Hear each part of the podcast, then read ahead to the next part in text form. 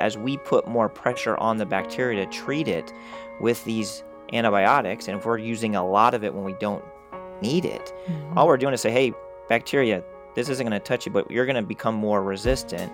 And then that becomes a problem because then we don't have that antibiotic to using it.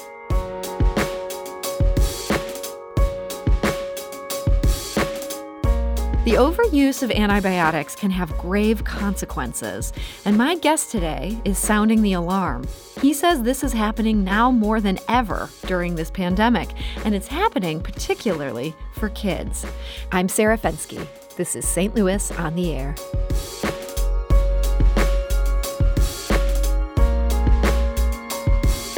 And before we move on, I want to remind you that the biggest source of St. Louis Public Radio's funding comes from listeners like you. Because you value what you hear on St. Louis on the Air, donate today. Go to stlpr.org/donate. That's stlpr.org/donate. Joining us today is Dr. Jason Newland. He's a professor of pediatrics at Washington University and the director of the Antimicrobial Stewardship Program at St. Louis Children's Hospital. So, Dr. Newland, welcome. Oh, thanks for having me, Sarah. So you've long been concerned about the overuse of antibiotics. This this predates the pandemic. Overall, why is this something we need to worry about?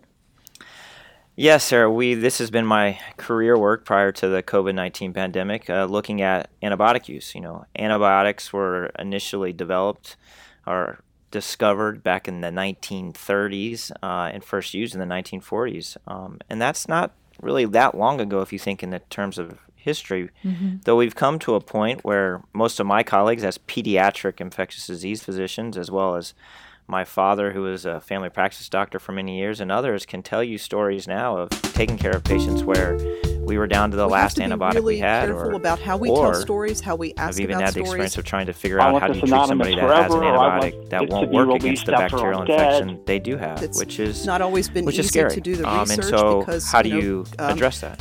So break this down for me when you say you're down the to years, the last and, you know, antibiotic. Um, being called a sexual these can no longer work for an individual. So now we use yeah, all so think about letters it of as the right. We have these bacteria that we can identify in our is St. labs. So maybe it came from their blood or maybe they had a really, really bad skin infection and we're able to get the, that culture. So we get the name of a Today, bacteria. a new virtual one many exhibit people will launches know at is the Missouri Staph History aureus, or they, Museum. you know, it's they've called heard of Gateway to MRSA Pride, or and it aims to methicillin-resistant uncover Staph the aureus. untold Or maybe stories they've of had St. a Louis's urinary tract infection with a bacteria called E. coli. And joining us today and to talk about it essentially, is Sharon we have Smith. these great She's the curator to of civic and personal identity and the content antibiotics lead work for this exhibit. Sharon, welcome. bacteria or that Staph you, Sarah. It's aureus or that. E. coli. And we're also joined today by And historian we'll Stephen be taking Brawley. care of some very He's the founder sick of the St. patients, Louis um, might LGBT have History Project and we'll get and to also where a it says, member of okay, Missouri History's my people will know, like, LGBTQIA advisory board. Oh, So, Steve, welcome back to the show. Resistant. Thank you very much, Sarah. That So. Sharon, let's start with you. I understand this Gateway to Pride Or exhibit was to set to what we begin call- displaying we last like to use summer. war analogies Let me when we talk guess, about uh, COVID is one factor gun, in why that changed. Um,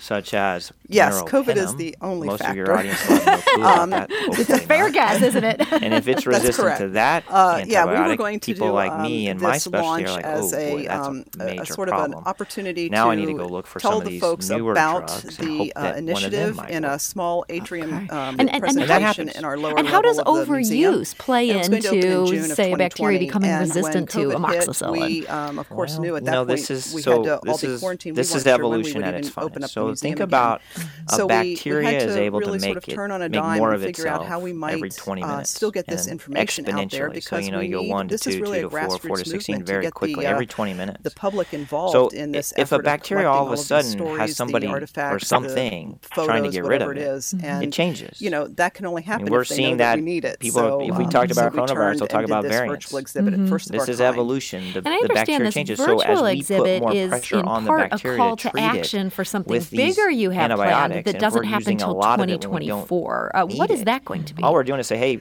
bacteria. Yes, so that is the you, uh, large exhibit that we are planning in our major, one of our major six thousand square because foot then we don't have that so, antibiotic you know, to use again. Several so years out for these things, and, and it takes quickly. time to, to Therefore, make all of those um, those okay. pieces put. To, so what could be together. one worst case scenario case, resulting from this kind of overuse? You mentioned you had a, young patient who there were no antibiotics left to treat what was wrong with this person. And so we're looking forward to that um, by gathering all this information. If we go back and think about you know it's it's medicine's amazing, large, right? The things that have happened effort. in I mean, medicine. we need everybody that we can have with this story. Babies, hmm. little so babies. So tell us, what kind of things early. are you looking for? We've all as, heard as about these premature babies down to yeah. You know, so uh, you know, just early. about anything that you can. And think so I of. took I mean, care of think about an exhibit, you um, think about photographs, you think about artifacts, You think about media and we have such amazing technologies. Pieces, you know, um, neonatologists and respiratory uh, therapists and nurse practitioners. Uh, Sharon, can you still hear me? are, are just amazing, right? I they, believe Sharon anybody that's had a baby to, and a oh, there she is. knows how amazing. Sorry, Sharon. and the that we had some also, up there. So yes. this one baby developed it's also bacterial COVID. Um, yes. So, so we what we um, you know, so we're also looking for artifacts, and those the things can be you know just almost anything. You know, people are again. cleaning out their closets mm-hmm. these days. But and now so it was people to resistant about, to the original you know, events they might have gone to, things they might have picked up, archival documents, unfortunately, um, happened letters, again, this you know, whatever you can and now, think of, and, and, the baby and we'll be able to then tell you how those things bacteria. fit we um, the thing to know. I don't want to is, jump into you know, your to your uh, sort of way of getting Stephen into this you know, conversation, but honestly, like it's infection. with Stephen's help that we got but it this also program allows us started to have and this, this, whole hmm, initiative. Many and, of many you know, of it's your because audience, a lot of people went to him and just gave I them, know many people that have had and transplants. we call it stuff, but it's, it really is the, the really actual place like Barnes um, Jewish Hospital, of the history of this group of communities is because you know they kept um, things or you know and antibiotics are used to help prevent through the documents, or even c-sections. So, Steve, that, mm. that is a perfect segue Moms to bring you into this. People were giving you stuff. Um, is that um, as a part of the St. Louis LGBT History Project that, that you've been doing now for ways. some years? Um, but sure, we overuse yeah, um, in 2007, I started the project, wisely, and again, it, it was grassroots. It, it was a, an effort to, to get to a find a way like to preserve and promote our local history. so you, you along the way, um, we um, I started looking at ways to hmm. partner with so other So this idea of overuse and, and the importance of, course, of using the these things with precision. Partner, so Prior to COVID-19, this pandemic that we're in right now, what's your sense of the scale of the problem? And I've worked closely with Sharon and the entire team over there. They do an amazing job. I've learned a and World Health Organ, Organization and, would argue it's you know, it's its um, own pandemic you know, or been its, own epidemic for many years. As a matter of fact, exhibit, in 2015, the 66 exhibit. Um, President and, um, Obama um, you know, established Sharon the Presidential and Advisory Council Levine, on Combating, the, combating Antibiotic Resistant Bacteria. and at that diversity. time, World Health um, Organization um, basically you know, said the, all, the exhibits, all countries you know, should have um, a that national done, action have, plan that, to address antibiotic-resistant um, infections. This is a initiative, um, a real thoughtful, and so this has been advisory group has so been put together, very diverse, lots of voices, it's quite large, lots of and, uh, we've done many things to try to help address it. One is working. Members of the community address the appropriate um, use of antibiotics in the agriculture told. industry. Mm-hmm. so, Sharon, um, that leads me to you know some of these stories that haven't been told. What programs. are some of the challenges in getting the untold stories, the, the true reality of what was happening on the ground? So we have one here at yeah, Sanders Children's. the point, Barnes Sarah, because you know, it's not, healthcare this is system a, has a, um, large group a community that works together where often to help across the whole um, identity needs to remain SSM, hidden in some fashion, right? Especially over the years. Regulatory and, um, requirements um, to even so, get paid so we have to be really Medicaid careful about how we tell stories, how we ask about hmm. stories. To address this problem. Not always been easy now, to do the research because yeah, so you know, people have been uh, paying great attention to it. Uh, why would the pandemic change that? That feels like some one of the rare parts of life that might go untouched in the middle of this mess we're in. All of the letters of the alphabet, right? Uh, as the pandemic hit now, coming up on the one-year anniversary.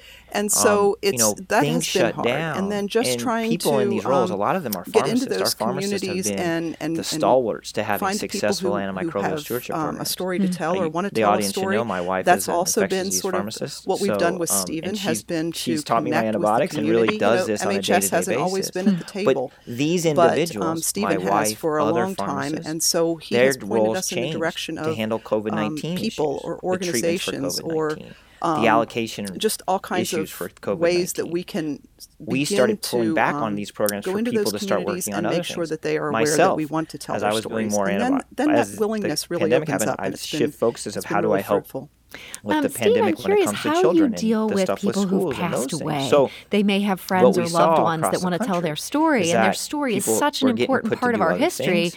But maybe and when we, they were alive, hospital, the this wasn't something that they wanted everyone to know. How, how do you handle somebody who's in that situation? This is, this is a social yeah, type, that's um, um very tricky, and uh, you, have to handle it on a case by case basis. the appropriate antibiotics um, normally, you know I've gotten calls throughout the years. Someone has passed away, doing it like they were. There's stuff stuff was hmm. being thrown away. So this awareness so, of this, this you know, being we sort of front and to, center, you know, being part um, of something that people think about. Um, that's something safely, that's gone away. You think we've um, seen you know, from the um, trash bin, more overuse um, because of that. Sometimes people will say well, they want things anonymous. You know, sir, that story is yet to be fully told. We have seen are willing to do an history as we were learning about COVID-19. talk about the person.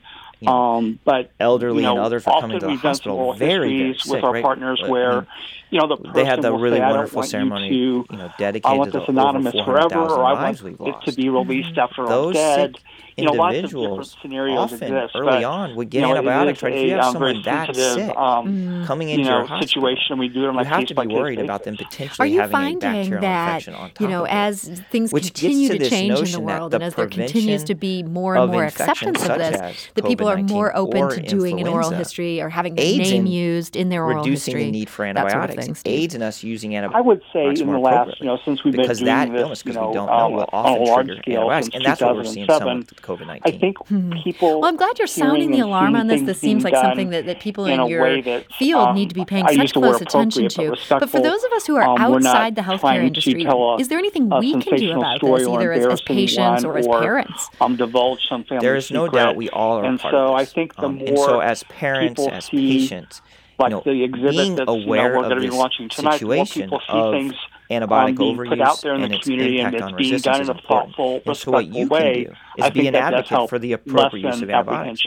We mm-hmm. know That's based on data. Sharon, I'm sure that makes your job easier too. People are starting to realize, hey, this is a good, long-standing partner. This isn't just somebody coming in will, and, I think will and trying an to go for if the sensational. Words, Mm-hmm. Yeah, absolutely. I think that's uh, is way uh, way more uh, likely to really give an antibiotic key is, instead of know, just uh, reporting uh, the symptoms. Large and we all like we all want what's have, best for our um, kids, or we all want what's best for our loved ones. They're all really important like, to us because they all have connections, but they also many of them have been in the community for years and years. Not only on this antibiotic resistant problem, you know how to help us drug um, in that in that regard, and so it is it is definitely. And so it um, is, but you can do that, and I think so. That's one. Advocate for appropriate dose antibiotics by you know, and, telling the symptoms and, and not always wanting them. Said, and number two, understanding vaccinate, wash your hands, desires. do these things that prevent infection. We're talking today As to Sharon talking, Smith. She's the curator of civic and personal identity some respects, uh, at the Missouri History, uh, Missouri Historical Society. She's also the content lead for this new virtual exhibit that so goes I up today at the Missouri important. History Museum. So you see vaccination playing a role in this. If I can get vaccinated for COVID nineteen, that could help with me not needing unnecessary antibiotics for it. LGBTQIA advisory board. Um, exactly. I want to talk a bit about this exhibit that is going up today, and to talk a little bit about some of these artifacts. Sharon, I understand you know, one of them is something you these collected will matter. Um, way no before there was a dedicated vaccine, initiative for not this. Not only will this it help us in this pandemic, coffin. but it will also what was the significance our, of uh, that? Uh, unnecessary use of antibiotics. Yeah, this is hmm. this is maybe one well, of my Newman, uh, favorite pieces only because you know uh, back in the day today, and that is um, as we're talking about COVID nineteen and talking about kids. I know there were some big concerns last time we had you um, on the show. It felt like these you know produce exhibit inflammatory diseases, somewhat akin to Kawasaki syndrome. Parents were really worried about day, this, we this could become a real problem then. for kids. I thought, you know what, um, this piece, How are kids doing today as this we're, as you say, almost a year the into the pandemic? What's your power. sense of, of the state of our know, children? And, well, and I think you have to look at this on a couple different fronts. Um, so, you know, that, from the actual direct impact of, the virus, of SARS-CoV-2 um, causing the COVID-19 infection. You know, not in the best shape. Kids have been oh, relatively spared from many things. Now, you are right. We have had it in and the, more and the children have this people are like, but it's multi-system not all in the inflammatory syndrome, but that has and been you know, rare. I just thought, no, Children this piece have needs to died, needs to be so it's been and lot without less. Any only, idea about when I would ever see Any it on death the of a child the museum, I took is it in. heart-wrenching. And Um, it but it is a isn't to the wonderful level that we've piece. seen Um, with Greg Gerhardt is the donor, and influenza in the sense of how um, it can be and how short it can be. Obviously, times, over but he- time, he since this has gone on for many longer, of the um, those numbers. So um, ACT UP while it, so demonstrations it seems in the to city not and impact carried much that coffin. and It's directly. very light, you know, so it's not- Indirectly. Foam that's core, yeah. great, great right? consequence Um, to children. but it is Um, um, we have seen a, a much greater amounts of behavioral health That same year, um, um, concerns. we, if we you look at ED flag, visits a in piece children related that I to also behavioral thought I health, never those see, are and up Stephen 30 witnessed um, that piece go up in in, the 12 to 17 year old age of groups. We know we things did like eating 250 disorders are exhibit. increased. If you talk Um, to our the museum has adolescent come medicine colleagues, and I we have a lot of Dr. teenagers Levine that are and, struggling and, uh, the staff mightily. because they have I been think able to the lack of our social us get to this support, such as school for Stephen, many, is there any has artifact been uh, really that's been gathered up to this point Um, that and I stands think it's out been to really you as, hard as just feeling as we've seen significant or, or having a um, good story? You know, because of all the concerns. Oh, concerns. sure. And, Um, you know, working in collaboration with the community. museum, one of the um, and, um, and obviously one we shut piece, down um, schools early particular, because of that, Wilson, the influenza concern. But as was a um, teacher or you know, as an educator in, and in the region, but back in the 90s, the more he was a, out. a teacher in I Mehlville. think and he, overall, um, um, we have a lot of work to and do what was a to help national support story the that kids he through came this out to their COVID-19 pandemic. And, Um, um, and we so need to keep he, remembering um, that, donated yes, a, while they're not um, being impacted as um, much a directly poster from that one of his students made that was a recreation of a March on Washington. indirectly. poster, from the and he had the pandemic. And let's students uh, hopefully we can know, keep exercise. having these conversations so so that we can start thinking um, about the ways that we can one of the um, address posters that one of so that kids made. we put them first. So I think, you know, it was a very brave of him. He was you know try um, to do, is also and we start credited thinking as how the do we do that founder of Well, I what would we like now to continue know that as conversation. um, I appreciate you keeping this topic in the October. spotlight, as well as also force um, behind that sharing about this this antibiotic use. This is so important as well. So, Dr. Jason Newland, thank you so much for and joining you us know, today. social, you know, Sarah, I love your justice. show, and I lots of different having- stories the time. Go into Have this great day. very simple This is St. Louis on the air on St. Louis Public back, Radio, you know, in the 90s here 90.7 in St. Louis. KWMU. That's so cool. And and Sharon, in addition to these artifacts, um, you've also got a bunch of oral history. Is listening to an episode of St. Louis on the I Air understand part of one your them is daily from routine? Jeanette Mott If so, suggest us uh, to a in friend you think might enjoy our uh, conversations. And leave us a review made and rating the on first Apple openly Podcasts on the App Store. It's the simplest way to help Legislature. new Jeanette people such a discover force our of nature. show. What kind of story uh, is told in that oral history? Yeah, so, you know, first I have to say that um, I have uh, an assistant whose name is Ian Darnell, and Ian um, came to us late in 2019 to be a part of this project. And Ian has conducted all of those oral histories that we'll find on that, that website or the virtual ex- experience uh, this evening. And um, he spent, I think he said, six hours with Jeanette um, as they talked about so much of um, Jeanette's history. And and you're right there is there is a lot there. I I can't even begin to tell you because I wasn't a part of that that whole process that he that he um, that he spent with uh, with Jeanette. I will say that when we first sort of outed the museum, if you will, I sort of like to play on that word. Whenever I first said to our first audience that we had this collecting initiative and I had the permission to out the museum and say, hey, we were going to collect things. Um, in that first audience, Jeanette Mott Oxford was sitting there as I said to the group, you know, if you have materials that you would like to donate. And Jeanette came up to me and said, I have my materials that I would like to donate. And I was so, so excited. So we have some uh, papers, some, some artifacts, um, a nameplate for uh, when Zur was the I can't remember in the ethics committee I believe in the House and so there are there are some really really significant pieces um, that tell Jeanette's story but the uh, the oral history is is phenomenal and there's a lot there And so you said six hours worth of conversation. Is that something that then is distilled down, or, or can people listen to that entire thing through this site? well through the site you'll you'll hear I think there might be 11 clips um, from Jeanette's stories and so then there are three other oral histories where there are similar numbers of clips. The whole six hours will not be heard at this point, but at some point later down the road somewhere, we will be able to um, to link those to the the larger work. Yeah. Well, Stephen, in our final minutes here, we talked about how this virtual exhibit is sort of a call to action that's gathering more for this uh, bigger exhibit that's going to open in 2024. So, when we talk about untold stories, are there any bits of local history that you know is out there, but you still haven't been able to document yet, and this is on your must get list? yes, of course, we you know think about this all the time in terms of of stories that are either lost or untold, and so you know, um, you know, especially in the African American community, we know it was an oral history tradition.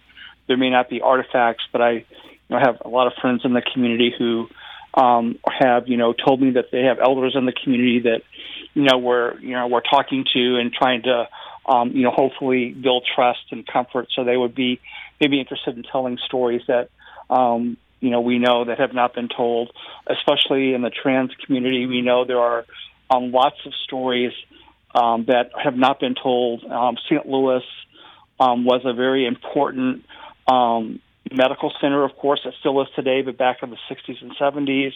And there were um, um, lots of um, um, um, surgeries being performed that um, folks would be coming in from across America um, for um, for for their um, for their um, sexual identity um, uh, procedures and and transformations. And so, you know, we know those stories are there, and so we're just hoping by the, the more we get the word out, the more we can find out um, who has stories and, and how we can have people be comfortable telling them.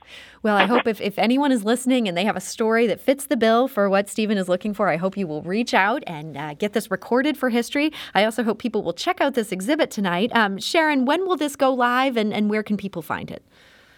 Yeah, so we have a, a launch event this evening that is um, completely full.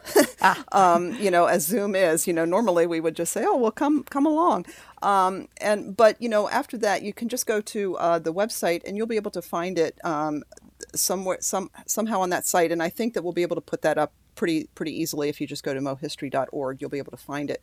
It is called gateway to pride so you'll just be able to find it through that.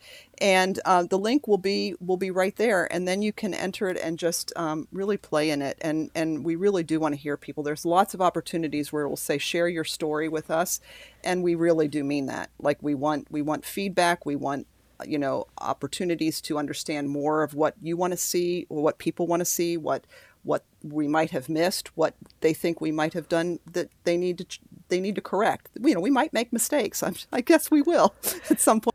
Well, I hope people will check that all out. That again is at mohistory.org. It will be live tonight. And Sharon Smith, curator of civic and personal identity at the Missouri Historical Society, thank you for joining us today. Thank you so much, Sarah. And Stephen Brawley, founder of the St. Louis LGBT History Project. Thank you. Thank you, Sarah. This is St. Louis on the Air on St. Louis Public Radio, 90.7 KWMU.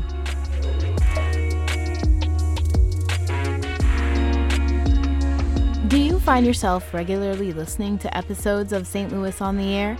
Suggest us to a friend you think might enjoy our conversations and leave us a review and rating on Apple Podcasts on the App Store. It's the simplest way to help people discover our show. Thank you.